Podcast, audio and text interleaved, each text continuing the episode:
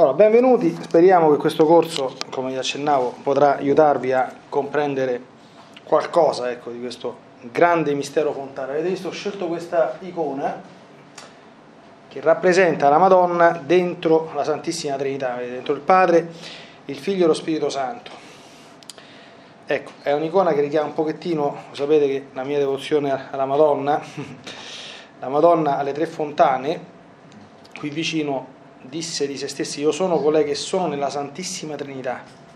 È una frase molto molto forte, sapete, venerata dai teologi come la figlia di Dio Padre, la madre di Dio Figlio e la sposa dello Spirito Santo, quindi ci ha avuto un rapporto molto particolare con le tre persone divine e quindi anche affidare queste nostre conversazioni all'intercessione della Madonna, soprattutto perché ci ottenga la grazia ecco, per quanto possibile di accostarci a questo mistero.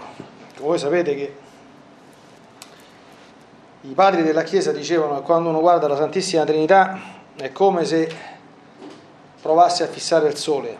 Il sole non ce la facciamo a guardarlo diretto perché il sole ci abbaglia. E allora attraverso il velo della fede è come se ci avessimo come dire, una possibilità di dare un'occhiata Ecco, ricordando però che la luce che emana è molto forte, per cui eh, certamente possiamo e dobbiamo conoscere e avere chiare alcune cose del mistero di Dio, ricordando il fatto che il mistero rimane mistero, quindi eh, dobbiamo accostarci con una certa fiducia, lo vedremo adesso nella, nell'intelletto, noi siamo cattolici, non siamo nonostante il rispetto che abbiamo verso i nostri fratelli di, di area protestante che tendono un pochettino al fideismo e alla fede cieca, insomma, no? Non so se avete fatto altri corsi. Noi siamo con San Giovanni Paolo II, fides et ratio, fides querens intellectum, ecco, quindi perché altrimenti ecco, diventerebbe possibile anche fare un corso, d'accordo? E anche conoscere il nostro, nostro Signore. E, però ricordiamo che si comprendis non est Deus, diceva Sant'Agostino, quindi se lo comprendessi perfettamente, quindi se fosse tutto quanto chiaro e limpido come il sole a mezzogiorno, no, diciamo che mm, se al termine di questo corso arriviamo all'alba mm, è un'ottima, è un'ottima cosa, insomma, no? Ecco, vi ripeto, il taglio che daremo, considerando il fatto che voi siete candidati al diaconato permanente, quindi che... Mm, tra le funzioni ecclesiali che avete c'è anche una partecipazione alla predicazione della, della Chiesa, insomma, si cercherà chiaramente di dare un taglio che, che tenga conto di questo, insomma, quindi che faccia comprendere anche, ripeto, i risvolti parte pastorali, in parte esistenziali che ha il mistero del Dio uno e trino. Allora, breve struttura del corso. Faremo oggi una breve introduzione. Oggi la prima lezione dovrebbe essere da buon professore Lexio Brevis, quindi un po' più corta delle altre, vediamo se riesco a fare il bravo.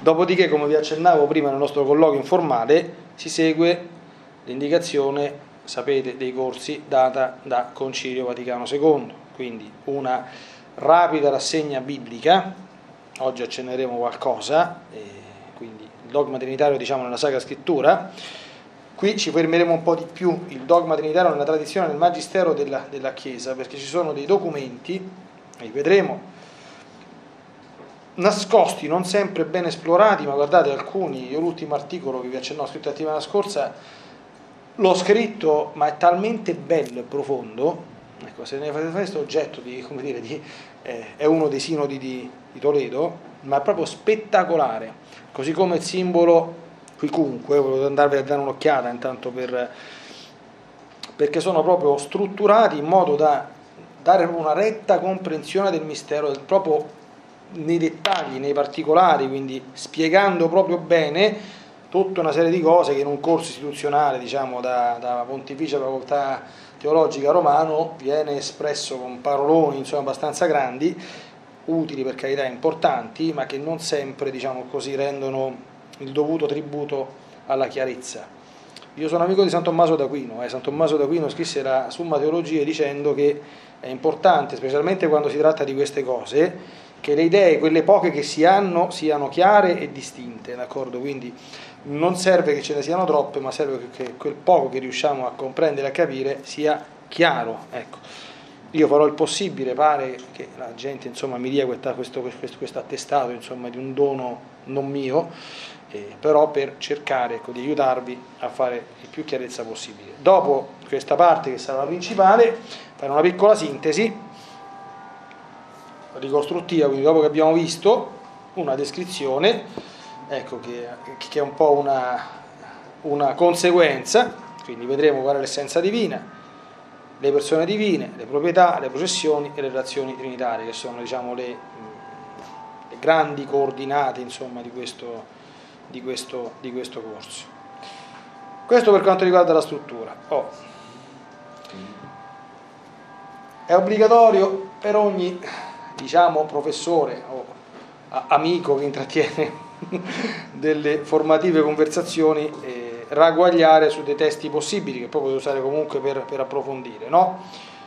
Il più maneggevole e, anche molto molto ortodosso, molto molto vicino insomma, alla sana dottrina, senza esagerare nella difficoltà del linguaggio, perché sono testi, se prendete i testi di Rana e sulla Trinità, eh, lasciate perdere insomma, no? Ecco è quello a me sembra di Battista Mondin. Adesso qui le date sono un pochino, sicuramente saranno uscite altre edizioni, insomma, perché avranno fatte delle, delle ristampe.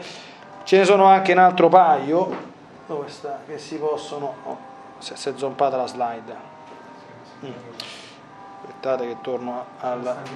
che torno, esatto, che torno alla, alla precedente. C'è anche Stagliano, il mistero della Trinità e c'è anche il culte. Ok? Però tenete presente che soprattutto, ecco, eh, io vi darò sia le slide delle lezioni, sia spero di riuscire a fare insomma un cartaceo e tenete presente che questo mi impegnerò, insomma cercherò di lasciare anche il podcast della, della lezione, per, certo però per sentisse un podcast ci vuole un'ora di tempo, però per chi preferisce insomma la memoria uditiva e ci sarà pure questo, quindi più, più di questo lo posso fare. Va bene. Grazie, grazie, grazie. Detto questo, ecco, facciamo una breve introduzione. Allora, abbiamo anzitutto, allora, Dio oggetto della teologia. Lo sapete che teologia in greco, la teoteos e logos è discorso su Dio. E quindi dal momento che voi dovete avere una preparazione teologica di base ecco, sufficiente per essere ammessi agli ordini sacri, capite che questo corso che si occupa di Dio uno e trino è il corso fondamentale, diciamo così, no? Fontale perché il Dio che noi conosciamo è appunto un Dio uno e trino. Qui c'è un po' una presentazione ecco, dei tre paragrafi del, dell'introduzione, appunto vedremo prima appunto di oggetto della teologia, il secondo il mistero del Dio uno e trino e poi il terzo paragrafo, la struttura e la posizione del trattato nella dogmatica, che chiaramente è una posizione assolutamente prioritaria. No? E andiamo subito al primo paragrafo. Allora, il termine teologia appunto accennava al discorso su Dio. Quindi Dio è l'oggetto primo e principale della teologia. Voi sapete che di Dio, il problema di Dio è un problema che più o meno è nato con l'uomo. Penso avete fatto qualche corso filosofico anche voi? Ecco, no? Dei tempi insomma del caro Talete che si studiava? La domanda, diciamo così, dell'uomo che comincia a pensare è qual è il logos, qual è la, la razio sovrastante all'ordine che noi vediamo nel mondo. D'accordo?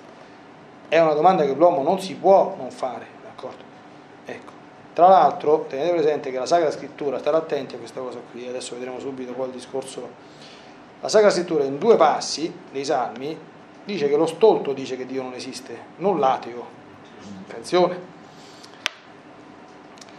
Quindi quando voi vi trovate impegnati nella, nella predicazione, non dite l'ateo dice Dio non esiste, ma lo stolto, cioè lo stupido.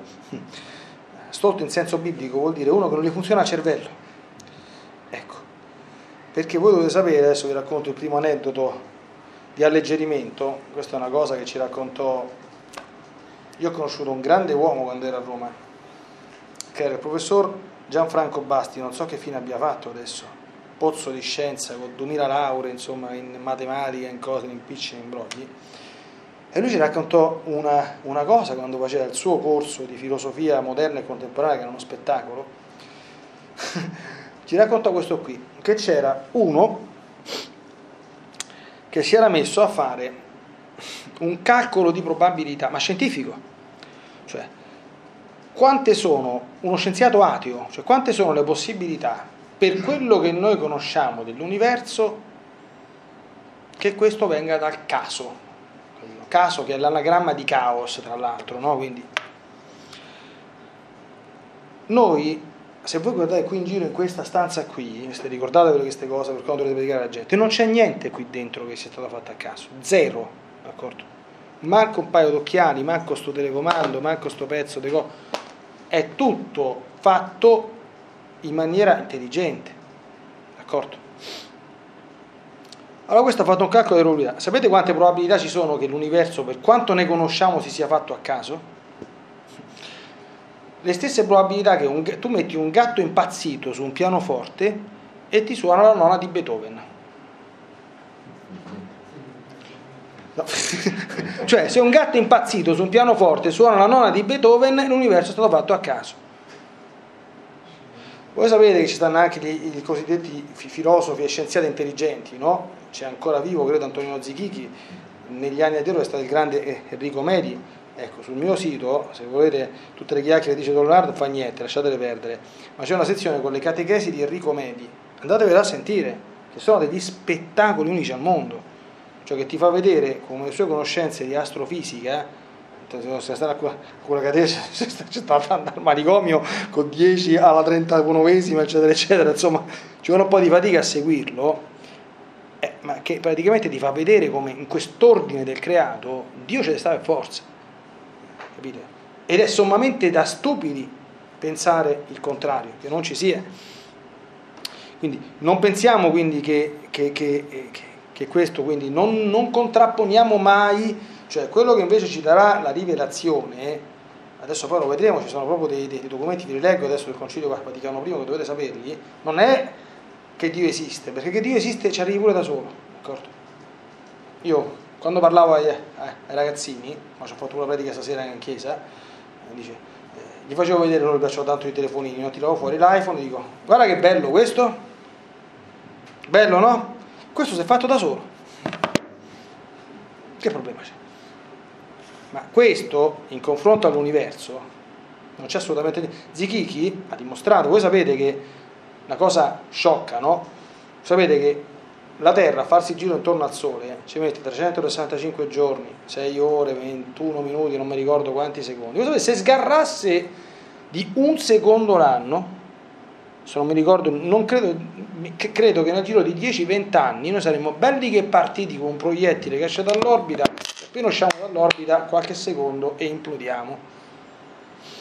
Cioè, questo meccanismo così rigorosamente perfetto, peggio di un orologio svizzero, considerando anche che la Terra che gira intorno al Sole in confronto alla galassia, cioè, ancora documentario su Sky, di quello che conosciamo, se noi costruissimo un'astronave che viaggia alla velocità della luce, 300.000 km al secondo, per uscire dalla nostra galassia e arrivare a quella circostante, cioè la Via Lattea, mi pare che ci vorrebbero 23 milioni di anni alla velocità della luce. Cioè, cioè, non, cioè, quando uno pensa a queste cose, ed ecco che qui entra il discorso della cosiddetta vedete, teologia naturale o teodicea. Mi raccomando, non prendete mai, capite, la, perché sono, a volte si sentono in giro in certi ambienti anche ecclesiali, ah il Dio dei filosofi invece noi abbiamo il Dio di Abramo, di Isacco e di Giacobbe, che per carità c'è qualcosa di, di vero, no? ma non è bene fare queste contrapposizioni, come dire, eh, radicalizzanti e, e, e un, po', un, po', po' qualunquiste, capito? Un po' da discorso un po', un po da bar, capito? Un po' da verdone, un po' troppo esistenziale, capito? non è, cioè, quando San Tommaso commenta eh, il passo dell'Esodo che c'è la rivelazione, io sono colui che sono, io sono colui che sono, ti piace o non ti piace, vuoi fare il filosofo non vuoi, io sono colui che sono, vuol dire io sono l'essere per essenza, d'accordo? In termini filosofici, cioè colui che semplicemente è da sempre e per sempre, punto. E lui dice, ma questo è il Dio dei filosofi, ma questo è quello che ha detto da Roveda Ardente, Yahweh a Mosè, eh, che te contrapponi, cioè se ci arrivano pure i filosofi, cioè, capite, ma la capoccia nostra, che se uno la fa funzionare per dritto, insomma, non è che facesse tanto danno, eh, ma l'ha fatta lo stesso Dio che poi si rivela. Il problema non è questa, il problema è come funziona la capoccia nostra, se fa funzionare bene o no. Quindi attenzione poi perché la teologia naturale, oh, purtroppo la prossima volta mi porto la cosa giusta per il computer, ha eh, come dire una eh, canonizzazione, chiamiamola così, numero uno biblica, perché San Paolo nella lettera ai Romani, adesso ve la, ve la cito, nella prossima volta vedremo anche queste, nel primo capitolo, versetti 19 e 20, dice chiaramente, cito testualmente,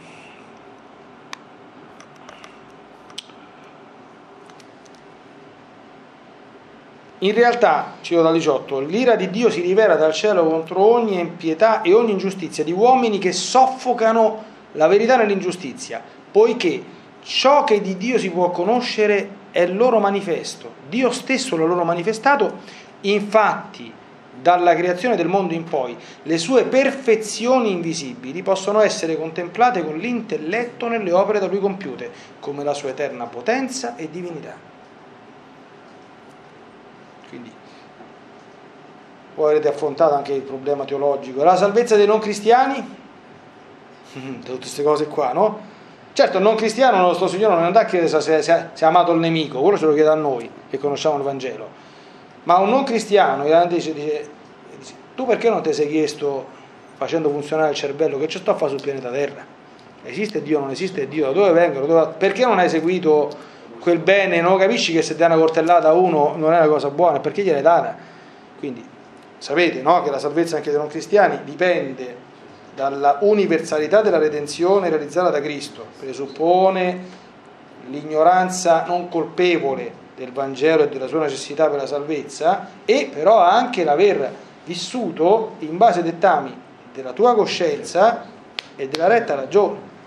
Allora sì, stanno tutti quanti questi se, d'accordo? A questo si aggiunge che il Concilio Vaticano I perché sapete c'è il Concilio Vaticano II che è sacrosanto e rispettabilissimo, ma c'è pure il primo però. Ci sono due costituzioni che sono la Dei Filius, soprattutto la Dei, la Dei Filius, oltre alla Pastor Eternus, che dicono testualmente queste cose. Al 3004, leggiamo soltanto uno, la stessa Santa Madre Chiesa ritiene e insegna, cito testualmente, eh, che Dio, principio e fine di ogni cosa, può essere conosciuto con certezza mediante la luce naturale della ragione umana. Sono espressioni forti sono, eh?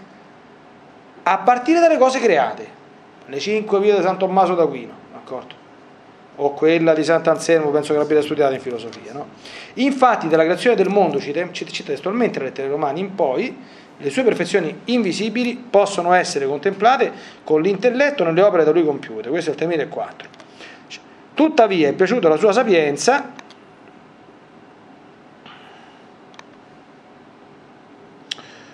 tuttavia è piaciuta la sua sapienza 1047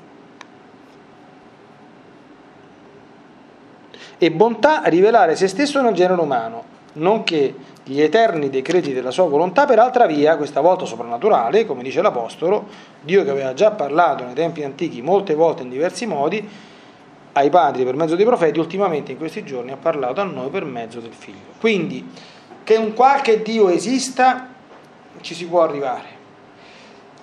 Che questo Dio sia uno un po' più difficile, si potrebbe arrivare, ma la rivelazione ti aiuta. Qui abbiamo l'Antico Testamento. A che Dio sia uno e trino non è cosa a cui questo ci può arrivare. Ecco che la rivelazione non è un optional, ecco, ma è necessaria in questo senso. E noi sappiamo che la teologia positiva, quindi non quella naturale, studia la rivelazione, ovvero ciò che Dio ha detto e rivelato di se stesso, giungendo a conoscere ovviamente sempre pur nel mistero, quindi sempre in quel chiaro scuro, l'aurora, chi Dio è, quindi non solo che Dio esiste, ma chi è Dio? In un certo senso, come è fatto, ecco. E come abbiamo appena letto nella seconda parte del 3004 del Dancing, adesso vedremo il 3005, questa rivelazione rafforza la conoscenza naturale di Dio e soprattutto svela il fine soprannaturale dell'uomo che in ultima analisi coincide con Dio stesso. Cito di nuovo dal Concilio Vaticano I.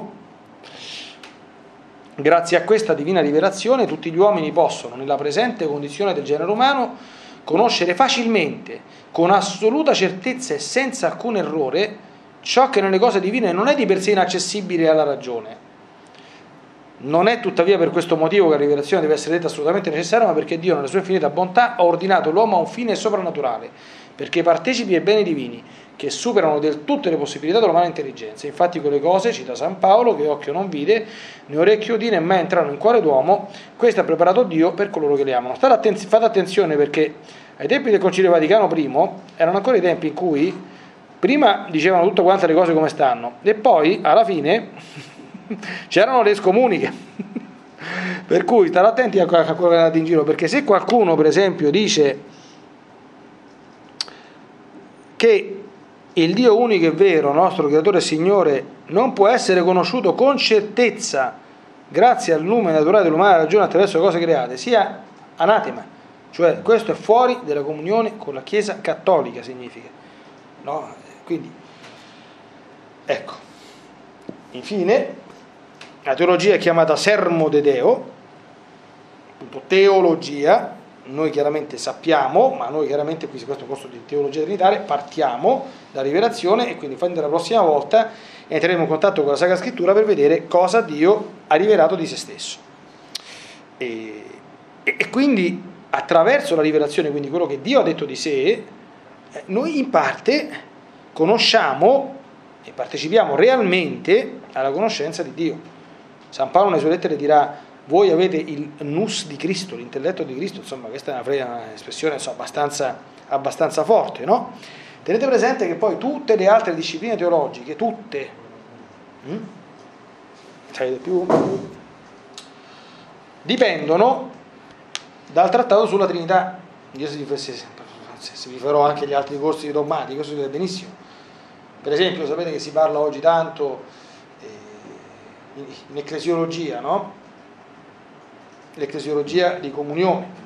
Monsignor Petrocchi a suo tempo ha molto eh, battuto su questo, ma Monsignor Crosata è perfettamente sulla stessa linea come tutti quanti, ma vivere bene l'ecclesiologia di, di comunione, la comunionalità, se voi vedete insomma anche chi ha scritto su questo, è molto incentrato sulla retta comprensione del mistero trinitario questo Dio, diciamo così, impressione un po' troppo, però accettabile, su questo Dio famiglia che non è da solo, e quindi, come dire, in un certo senso è proprio una necessità intrinseca della comunità come luogo di salvezza. Cioè, Dio, Gesù non ha, non ha costituito la Chiesa così, quindi, o semplicemente come struttura gerarchica, che per carità è importantissima, al Papa bisogna obbedienza, al Vescovo bisogna obbedienza, al Magistero bisogna obbedienza, quindi io tutto, tutto sentirete da me, meno che cose contrarie a questo. Però c'è anche la dimensione comunionale, anche nell'obbedienza gerarchica, si parla anche nel codice di diritto canonico, il mio professore a suo tempo, Ghirlanda, ci fece la tesi dottorale di ierarchica comunio, quindi di comunione anche gerarchica, quindi anche di dove entra poi in causa l'autorità canonica la potestà e quindi il dovere di obbedienza da parte dei... però dentro sempre un orizzonte comunionale che trova nella Trinità, diciamo così, la sua base teologica prioritaria. Bene, passiamo oltre. Allora, come vi accennavo, nell'Antico Testamento la prima rivelazione di Dio ecco, è la rivelazione di Dio 1. Non è un caso, cioè, eh, tenete sempre presente che noi dobbiamo sempre ricordarci, tu dici, eh, non ha, scopri la medica, però ogni tanto dobbiamo ricordarci che Dio è intelligente, eh, che se fa le cose fatte in un certo modo, ecco, immaginatevi se in un contesto di politeismo diffuso, anche in Canaan, D'accordo, Abramo, sapete la storia, mi raccomando, figurate lì ci stavano, lo sapete che i cananei facevano i sacrifici a, a, a, Moloch, a Moloch, a Baal, sapete che Moloch e Baal, tutti quanti i nomi di, di, di diavoli, eh, di, di demoni, che c'è un macello, facevano i sacrifici umani, casino non finiva mai. I romani avevano Marte, Giove, Saturno, tutto, tutto l'Olimpo. Figuriamoci nell'Antico Testamento diceva Padre, Figlio e Spirito Santo. Eh, che ha capito? Cioè, non si sarebbe mai concepito, che già già, già è difficile per noi concepire le tre persone divine come un solo Dio. Allora, capite, il nostro Signore trova quella situazione, dice la prima cosa di cui gli uomini si devono assolutamente persuadere è che non c'è sta l'Olimpo, Dio è uno. Infatti si manifesta come Dio uno. E è evidente che questo serviva a radere al suolo il politeismo diffuso a livello universale, d'accordo? non soltanto in Grecia e in Roma, il paganesimo e tutte le varie forme di idolatria che c'erano. Questo era un passaggio assolutamente necessario. Chiaramente, quando avviene la rivelazione trinitaria, con la pienezza della rivelazione, fondamentalmente la rivelazione trinitaria avviene come primo atto evidente con l'incarnazione del figlio. Il figlio si presenta poi, lo vedremo la prossima volta, come il figlio di Dio, esplicitamente chiama Dio suo Padre, parla dello Spirito Santo che avrebbe inviato in termini divini. E quindi, nella pienezza dei tempi, eh, avviene la pienezza della rivelazione, che non è un optional, quindi non è, come dire, un'aggiunta, ah sì, Dio è uno ma è anche trino. No, Dio è sempre stato uno trino, è la rivelazione di questo mistero che è stata graduale e progressiva ma l'essere trino non è un optional. Adesso vedremo una battuta acida che ha fatto un teologo abbastanza famoso negli anni 60 al termine della lezione di oggi. È fondamentale. Perché è fondamentale? Perché la pienezza della rivelazione significa dire che questa unità di Dio esiste e sussiste solo nella Trinità delle persone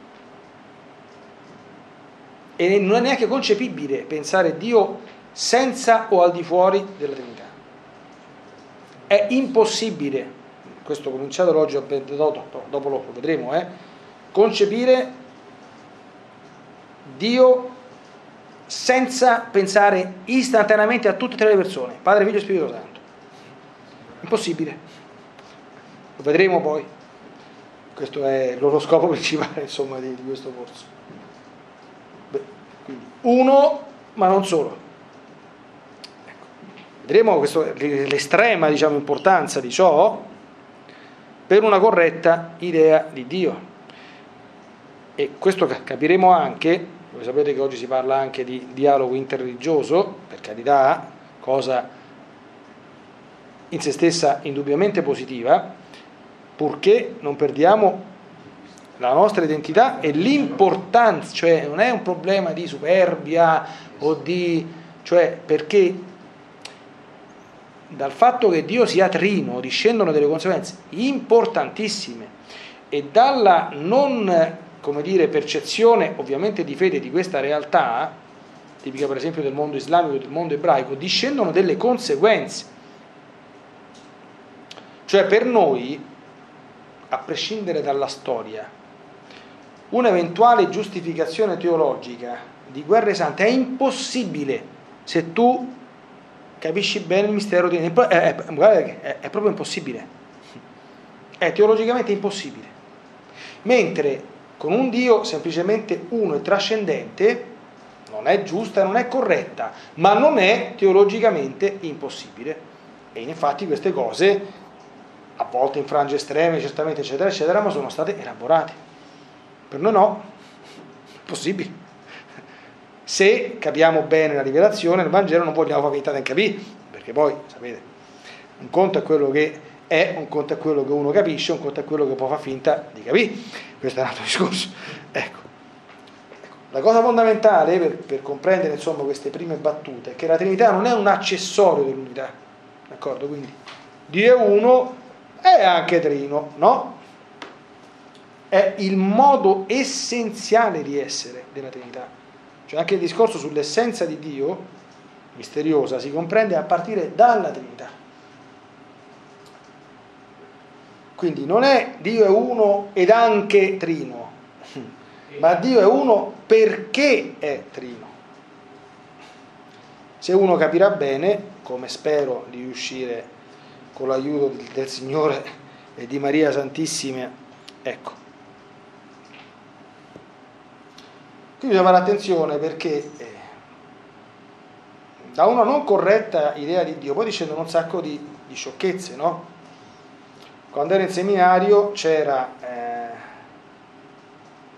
era uno psicologo che veniva e cominciava a scherzare su tutte quante le idee strampalate di, di, di Dio che esistono in giro, anche opposte, no? Quindi c'è il Dio giustiziere col mitra in mano, pronto che appena ti muove fulmina. Ma all'opposto c'è pure il Dio bonaccione, quello là, ma sì, ma fa niente, volevo se bene, eccetera, eccetera, no? E, cioè, nel senso che molte idee distorte di Dio sono in realtà nostre proiezioni di come ci piacerebbe che Dio fosse. Ecco, noi invece dobbiamo metterci dinanzi alla, alla rivelazione, prendere atto di quello che Dio è e, per, e di quello che Dio ha fatto e lasciare che poi la nostra mente e il nostro cuore siano formati, plasmati, uniformati da questo e adeguare, e se c'è qualcosa da adeguare, l'adeguiamo noi a quello che è, capite? Quindi non proiettiamo su Dio le nostre idee, ma accogliamo ciò che Dio ha rivelato di Lui. Bisogna fare molta attenzione a questo qui, eh? perché è un pericolo mm, sempre latente, perché poi ci si giustifica di tutto e di più in base alle, alle nostre strampalatezze mentali.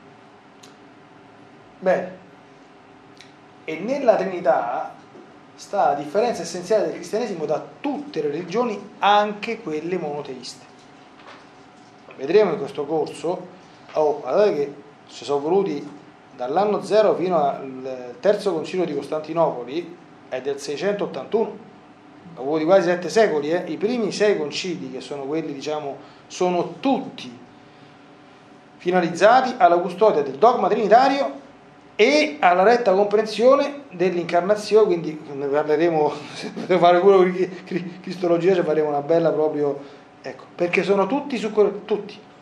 Perché non capisci bene la Trinità, c'è la conseguenza sull'incarnazione, sbagli qualcosa sull'incarnazione e alteri il mistero trinitario. Eh, è, è, un macello. E se alteri questo, abbiamo finito. Si, vi ricordate il catechismo? Il catechismo che fa, non so manco se l'avete fatto, perché adesso dicono più, però sui libretti delle preghiere ne stanno ancora. Quali sono i due misteri principali della nostra fede? Cosa vuol dire mistero della nostra fede? Cioè quelli che fanno della nostra fede l'unicum, unità e trinità di Dio, incarnazione, passione, morte e risurrezione del nostro Signore Gesù Cristo. Eh, sette secoli di guerre, di, di, guerre, di, di puntualizzazioni a volte faticose, d'accordo? Per il concilio di, di, Nicea pare che Sant'Atanasio Atanasio insomma era bello battagliero insomma ecco, di, di, di, di, puntualizzazioni di, questo che non sono quisquiglie Ecco, non è una battaglia, dice, ma teorica, ma ripeto, è una battaglia, prima la, la verità va sempre difesa, se Dio è così, così lo dobbiamo accogliere e presentare, non è il nostro potere dire Dio è Trinità, però chi se ne importa, facciamo che è unità e basta, non può essere se c'è la pienezza della, della rivelazione, ma anche perché la retta comprensione di Dio determina mistero principale di tutta la teologia, tutto il resto che viene dopo, compreso l'uomo non farò a voi il corso dell'antropologia, ma, ma, ma, ma la, la, Trinità, guardate, sta anche dentro, dentro di noi. Eh? E non lo dico io, lo dice Sant'Agostino, lo dice San Giovanni della Croce e tanti altri scrittori che hanno mostrato come le tre persone divine sono perfettamente presenti nelle facoltà spirituali del, dell'uomo, intelletto, memoria e volontà. D'accordo? Questo è semplicemente un, un, accenno perché non usciamo fuori del seminato, insomma, dell'oggetto del nostro... De, le tre facoltà spirituali, ciò che fanno di noi uomini e non animali. Allora, ecco la provocazione di cui vi parlavo. Karl Rahner, teologo da alcuni ultra amato, da altri meno, d'accordo? Sapete che si sono combattuti eh, il primato, diciamo così, della, dell'essere il primo della classe, insomma, negli anni 60, 70, 80, 90, lui è von Baltasar, no? quindi c'erano chi, chi, chi, chi il mio professore di teologia fondamentale era von Baltasariano, quello di teologia dogmatica e tra l'altro adesso è segretario della congregazione della fede perché era Luis Ladari, era raneriano, gesuita, convinto. comunque, comunque, questa provocazione, lui diceva, se si togliesse il discorso della Trinità, sulla Trinità, non cambierebbe di molto la fede di molti cristiani cattolici. È una provocazione. Più che una provocazione. Ma provate un attimo, provate anche a pensarci, non, non, non, lo dite qua perché non lo voglio sentire io, eh? poi parlate col padre spirituale, d'accordo? Dici, ma io che rapporto ho con le persone della Santissima Trinità, cioè, eh, e questo grande mistero, che cosa comporta nella mia esistenza, nella, nella mia fede, no? Per esempio la, la, liturgia è assolutamente rispettosa dell'ordine trinitario, no? Nella liturgia il sacerdote si rivolge sempre al Padre per mezzo del Figlio e allo Spirito Santo in tutte le preghiere, in tutte le, le, le formule eologiche della, della, liturgia, no? C'è un motivo per questo qui. E voi sapete che eh, la lex orandi, si dice in, in antico, è eh, l'ex credenti, cioè se tu fai attenzione profonda alla liturgia e all'ordine che segue, basterebbe che facessi somma attenzione alla liturgia che ti risparmi il corso di teologia trinitaria, perché da quello che la Chiesa, da come prega la Chiesa, capisci quello in cui la Chiesa crede. Ecco. Però questa è una provocazione, diciamo che ecco, voi che dovrete anche in parte essere nei limiti delle vostre competenze, insomma, ausilio per le altre persone, dovete capire anche i risvolti anche come dire, spirituali ed esistenziali della nostra fede nel Dio uno e trino. Allora, spesso nella trattazione antica ecco, si è privilegiata più la dimensione dell'unità che quella della Trinità per ragioni contingenti, tra teologiche, altre volte storiche. Noi ne parleremo di, di alcune cose, no? Vi faccio una provocazione vedo nel corso. Se io vi dicessi quali sono gli attributi propriamente divini, ce ne sono quattro, eh? Cioè quelle cose che Dio ha e noi no, che fanno di Dio Dio. sono quattro. Nell'antico catechismo di San X c'erano belle, tutte quante elencate, e bisogna saperle però, bisogna ricordarsene e ve ne dico oggi in forma sistematica, eh, sistematica ad elenco, l'onnipotenza, l'onniscienza, l'eternità e l'immensità. Sono quelle quattro cose che c'è da Dio noi no, perché io non sono onnipotente, d'accordo? Non posso fare, cioè non mi basta volere per fare, d'accordo? Assolutamente. Secondo, io non sono onnisciente, quindi non soltanto che non conosco tutte le cose che sono, di tutte le creature contingenti, ma Dio conosce anche tutte quante le cose che potrebbero essere e non saranno mai. Conosce anche i contingenti possibili, come dice San Tommaso. Poi Dio è eterno, le nostre anime sono immortali, ma io non sono eterno, io, io non sono colui che sono, perché io sono nato il 18 settembre del 1971. Cioè, noi abbiamo una data di nascita, quindi il, la nostra esistenza comincia in un punto determinato del tempo. Ma Dio no.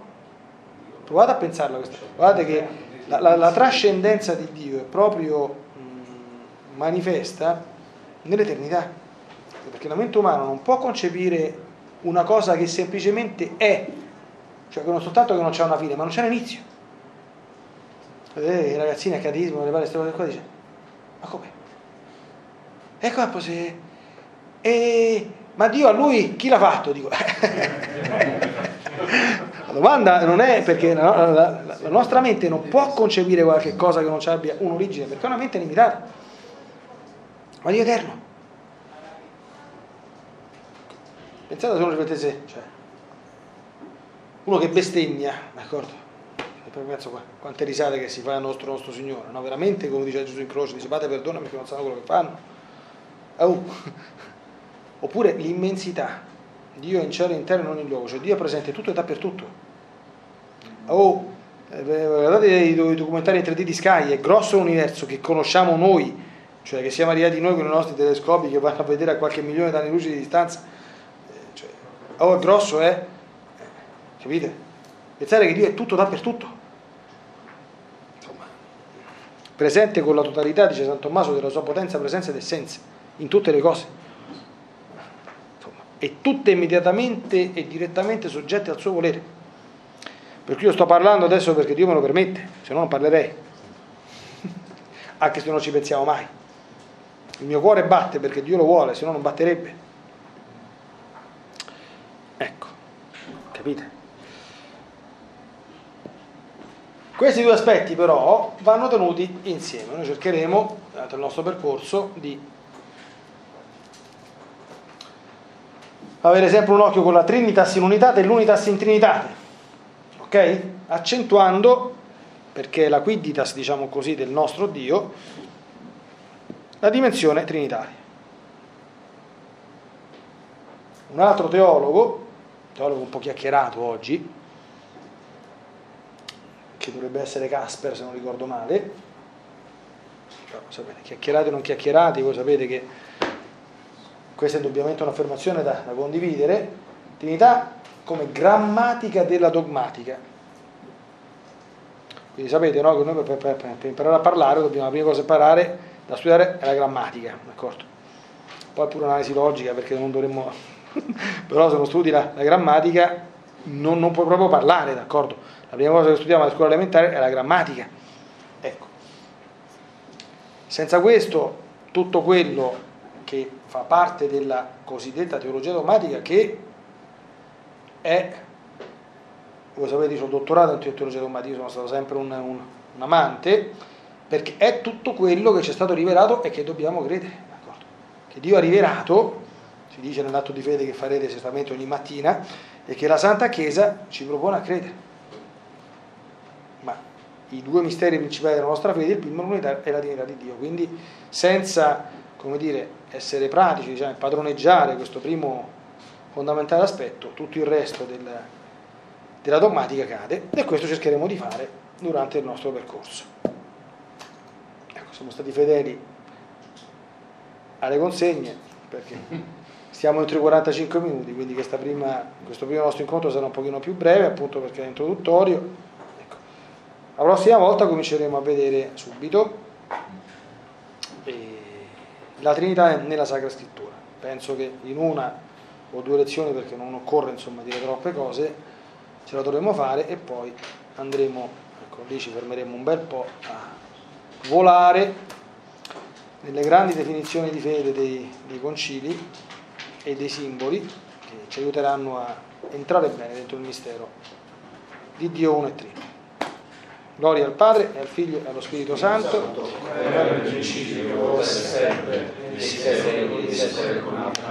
Ti ringraziamo, Signore, di tutti i tuoi benefici, tu che vivi e regni nei secoli dei secoli. Amen.